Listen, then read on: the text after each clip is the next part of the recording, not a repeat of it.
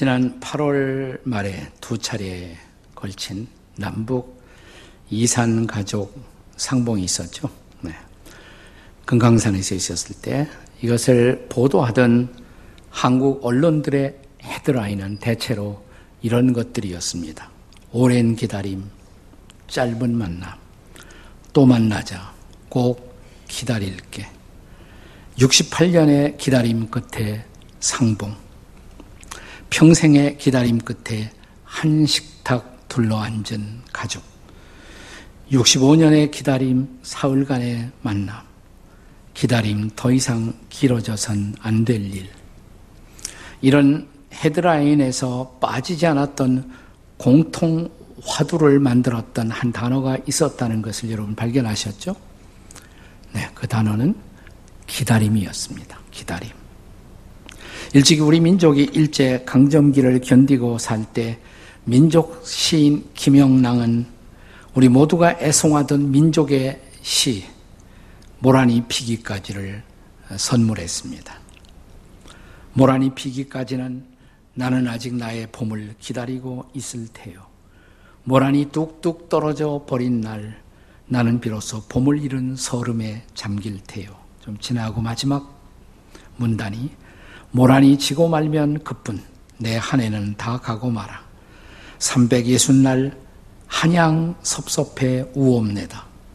모란이 피기까지는 나는 아직 기다리고 있을 테요. 찬란한 슬픔의 봄을.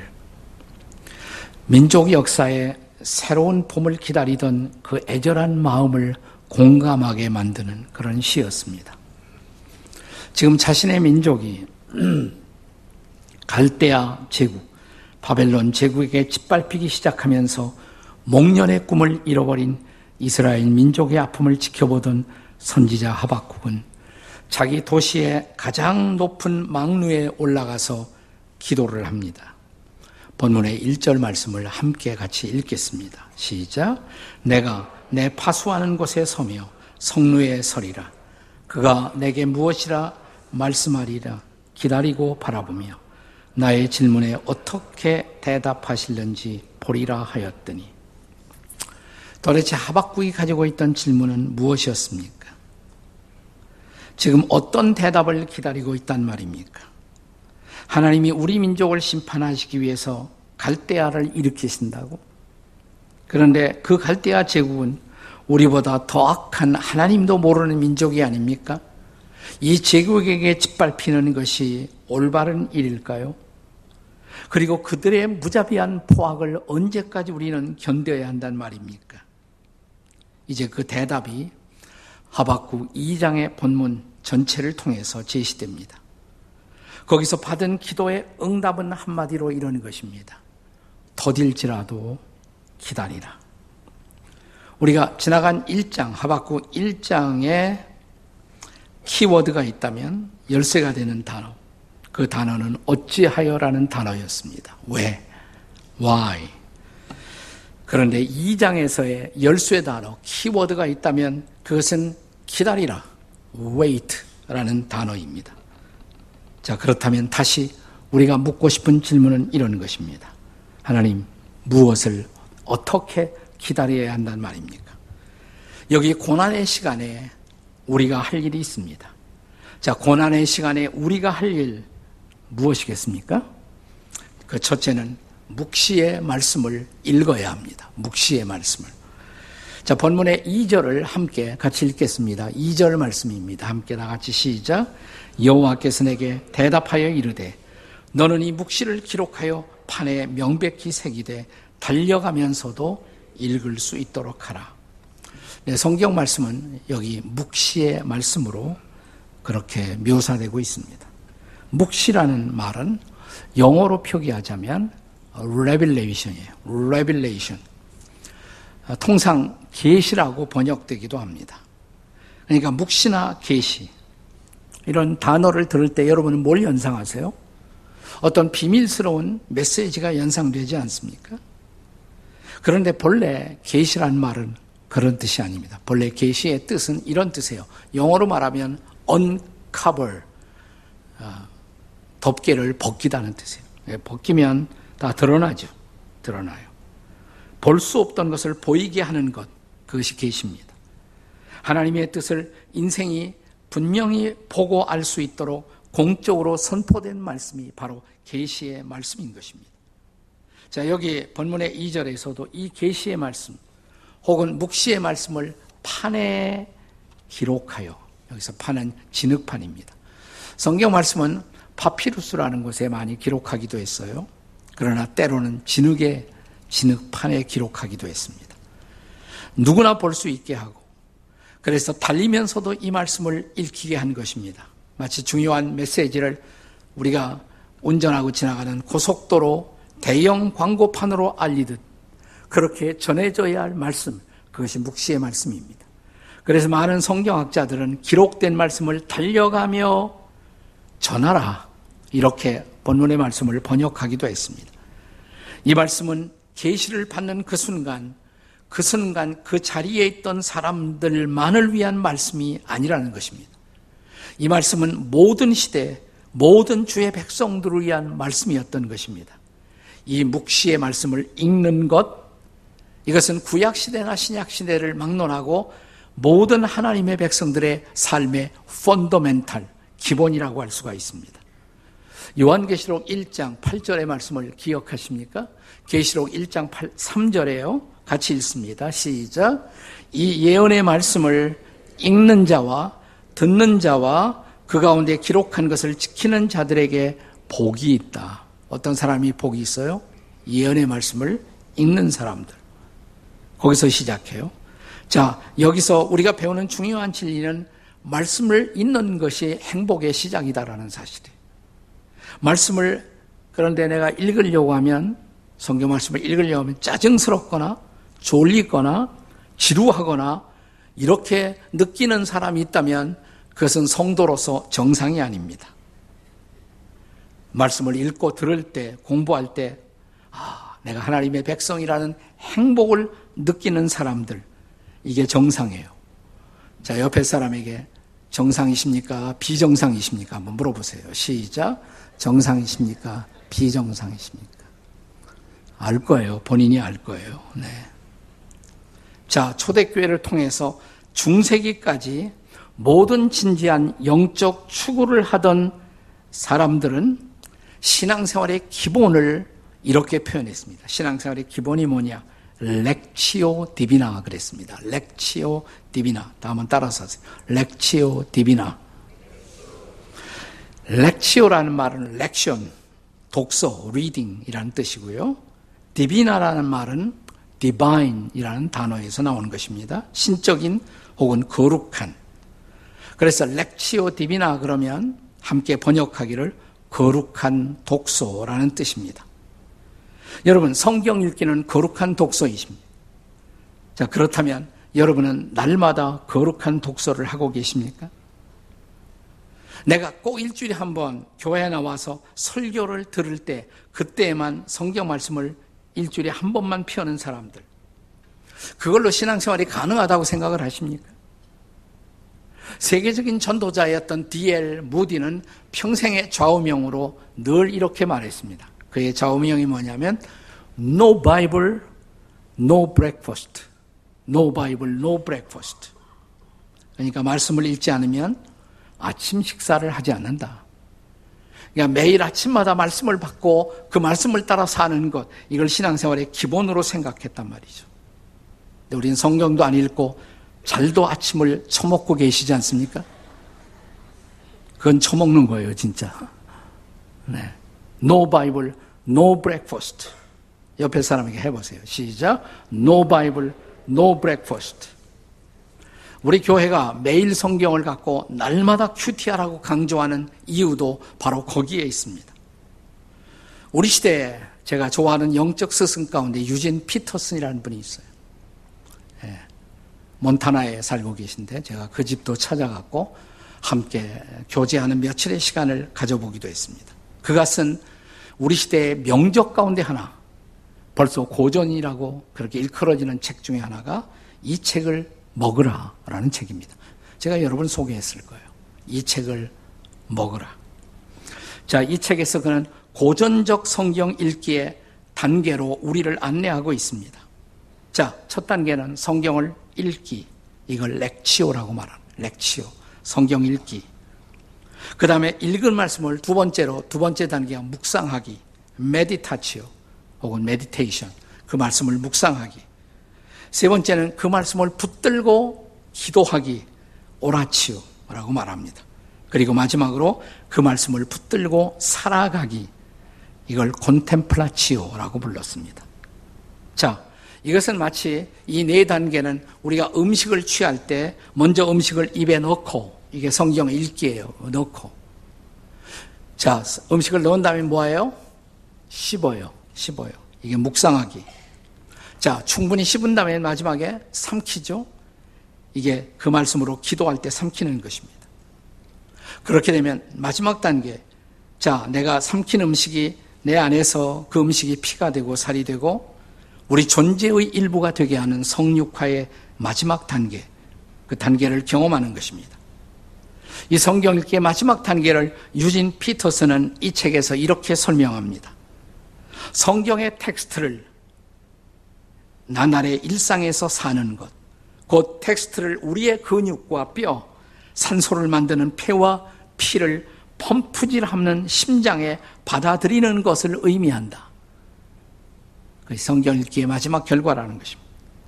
이 단계로 말씀을 묵상하는 것을 우리 교회에서는 영성 QT로 어, 제가 그렇게 말을 붙였고 또 우리 교회 상상 영성 QT를 1월이 되면 항상 이렇게 강조하고 QT 세미나도 하고 교회에서도 하고 또 우리 필그림에서도 1년에 자주 이 QT 세미나를 하고 있습니다. 영성 QT 세미나. 여러분 놓치지 말고 이 세미나 할 때 꼭 참석할 수 있기를 바랍니다. 첫째로 말씀을 읽는 것 신앙생활의 기본이에요. 특별히 고난이 올 때 이 고난의 어둠 속에서 할 일, 말씀을 읽는 것입니다. 둘째로는 말씀의 성취를 기다리는 것. 자, 본문의 3절 말씀을 함께 읽겠습니다. 3절 다 같이 시작. 이 묵시는 정한 때가 있나니 그 종말이 속히 이르겠고 결코 거짓되지 아니하리라. 비록 더딜지라도 기다리라. 지체되지 않고 반드시 응하리라. 묵시의 말씀 혹은 계시의 말씀. 근데 여기서 한 가지 더 표현이 나옵니다. 예언의 말씀.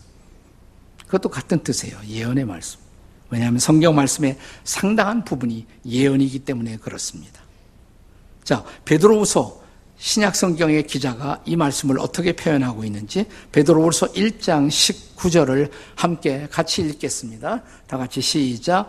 또 우리에게는 더 확실한 예언이 있어 어두운 데를 비치는 등불과 같으니 날이 새요 샛별이 너희 마음에 떠오르기까지 너희가 이것을 주의하는 것이 옳으니라. 뭘 주목하고 봐야 돼요?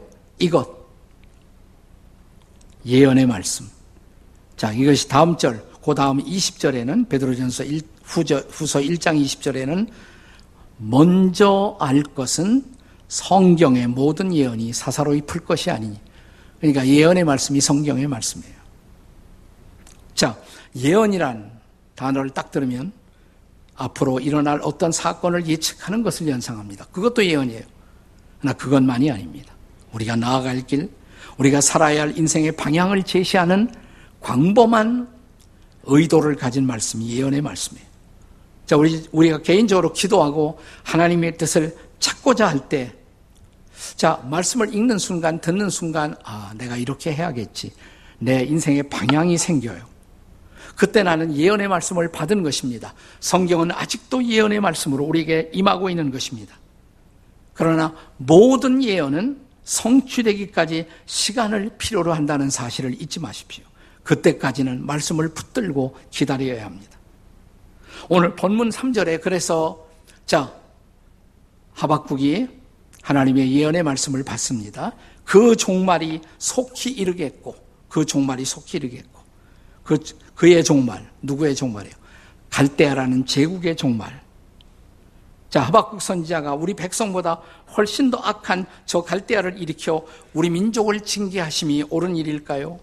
언제까지 저 민족의 융성함을 허락하십니까? 라고 기도한 것에 대한 하나님의 응답이 온 것입니다. 그의 종말이 속히 올 것이다. 다시 말하면 갈대아의 종말도 멀지 않았다는 것입니다. 그가 너희 민족을 징계하기 위해서 내가 사용한 막대기지만 그 막대기를 사용하고 나면 그 막대기를 내가 불태워버릴 것이라고.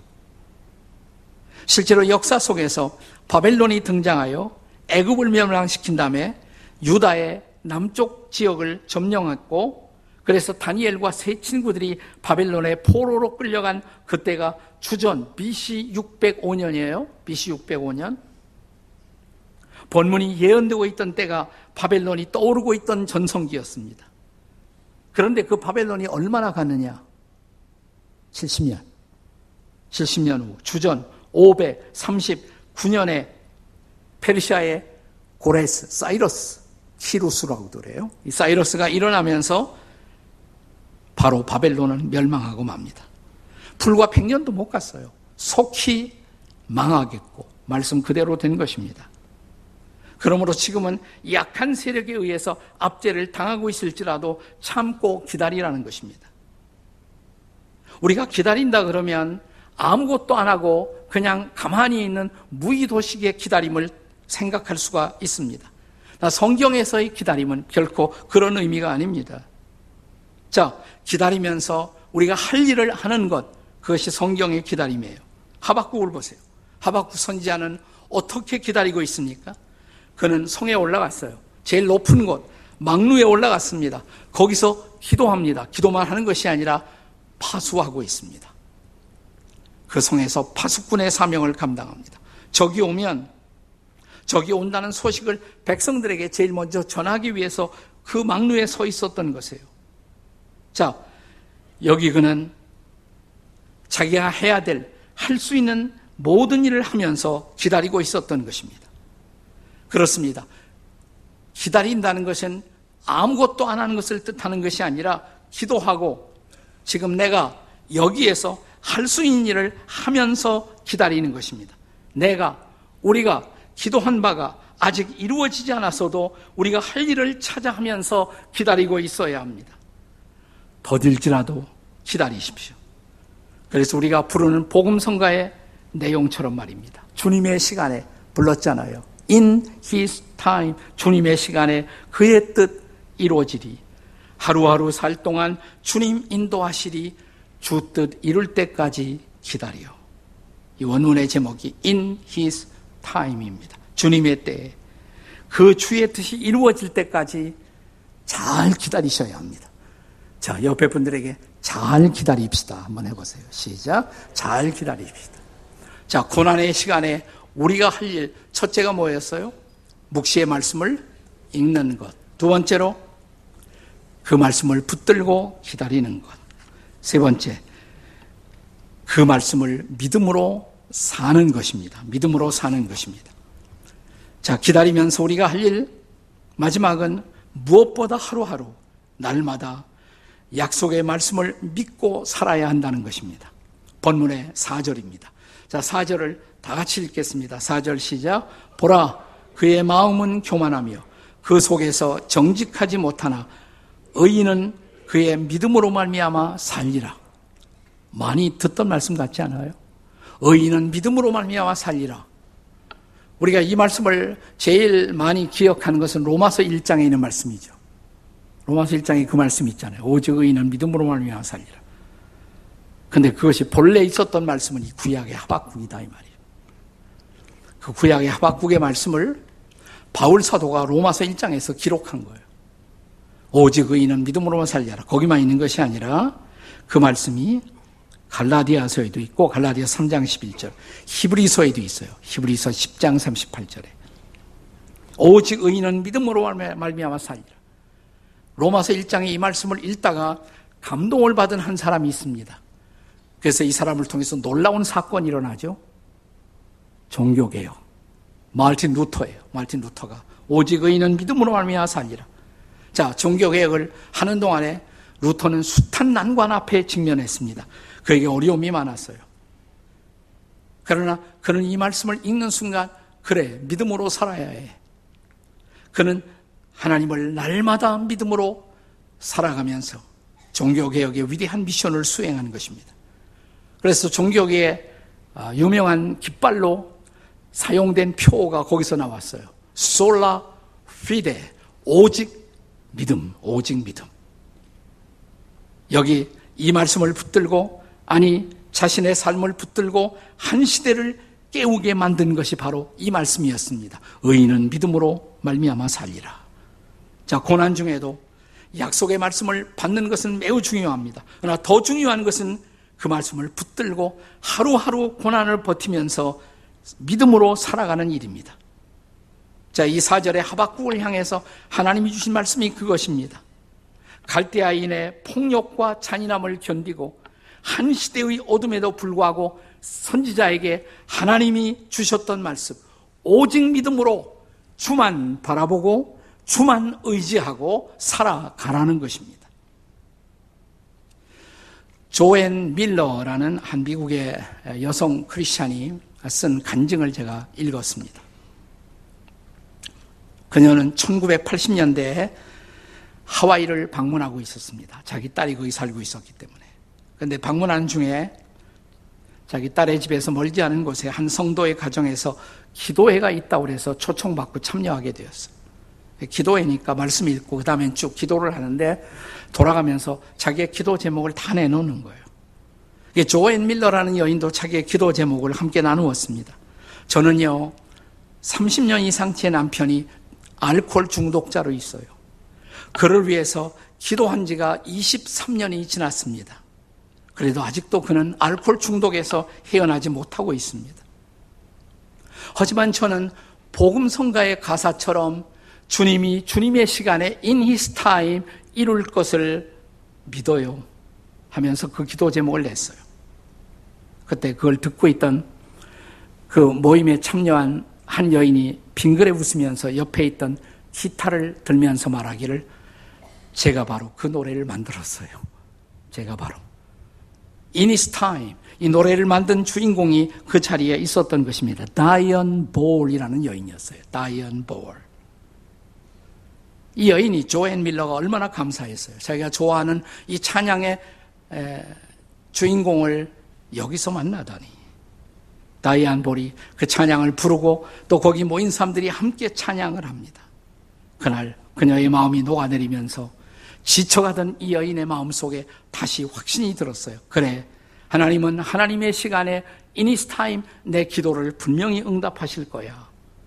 확신을 갖고 내가 더욱 믿음으로 살아야지. 그리고 집으로 돌아옵니다. 1994년 어느 날 그녀의 남편이 병원에 가서 건강 진단을 받는 가운데 의사에게 당신이 술을 끊지 않으면 알코올을 끊지 않는다면 당신의 몸에 곧 스트로크가 올 것이라고 마비가 올 것이라고. 자, 1959년부터 1994년까지 무려 35년간 지속해왔던 알코올을 의사의 말을 듣고 집에 오더니 한동안 뭘 생각하더니 여보, 나 알코올을 끊을게. 안 믿었대요. 근데 진짜 끊은 거예요. 진짜. 기적이 일어난 것이죠. 그뿐만 아니라 그때부터 자기 남편이 정말 하나님을 신뢰하는 믿음의 사람으로 변하기 시작했습니다. 다이언 볼의 만든 이 찬양의 원 가사는 이렇습니다. In His time, in His time, 주님의 시간에, 주님의 시간에. 그 다음 가사가 He makes all things beautiful in His time. 그는 그의 시간, 주님의 시간에 모든 것을 아름답게 만드시네. 그 다음에 Lord, please show me every day. 주님, 날마다 저에게 보여주소서. As you are teaching me your way. 당신이 당신의 길을 가도록 가르쳐 주소서. That you do just what you say in your time. 그리고 당신의 시간에 당신이 말하는 것을 친히 행하소서. 그 행하실 것을 제가 믿나이다. 뭐 이런 내용이죠. 자, 이 찬양에 나타난 은혜를 경험했던 이 여인, 조앤 밀러. 그녀에게 임했던 은혜. 우리의 삶의 주인 되신 하나님, 역사의 주인 되신 하나님께서 이 말씀을 붙들고 기다리는 모든 사람들에게 은혜를 주실 것을 믿으시기 바랍니다. 우리에게도 임할 수 있는 놀라운 은혜, 기다리는 자들에게 마침내 주실 은혜, 그러면 우리 모두 이렇게 고백하게 될 것입니다. He makes all things beautiful in His time. 그분의 시간에 그는 모든 것을 마침내 아름답게 만드시나니. 오늘 이 은혜가 여러분과 저에게 임할 수 있기를 주의 이름으로 축원합니다.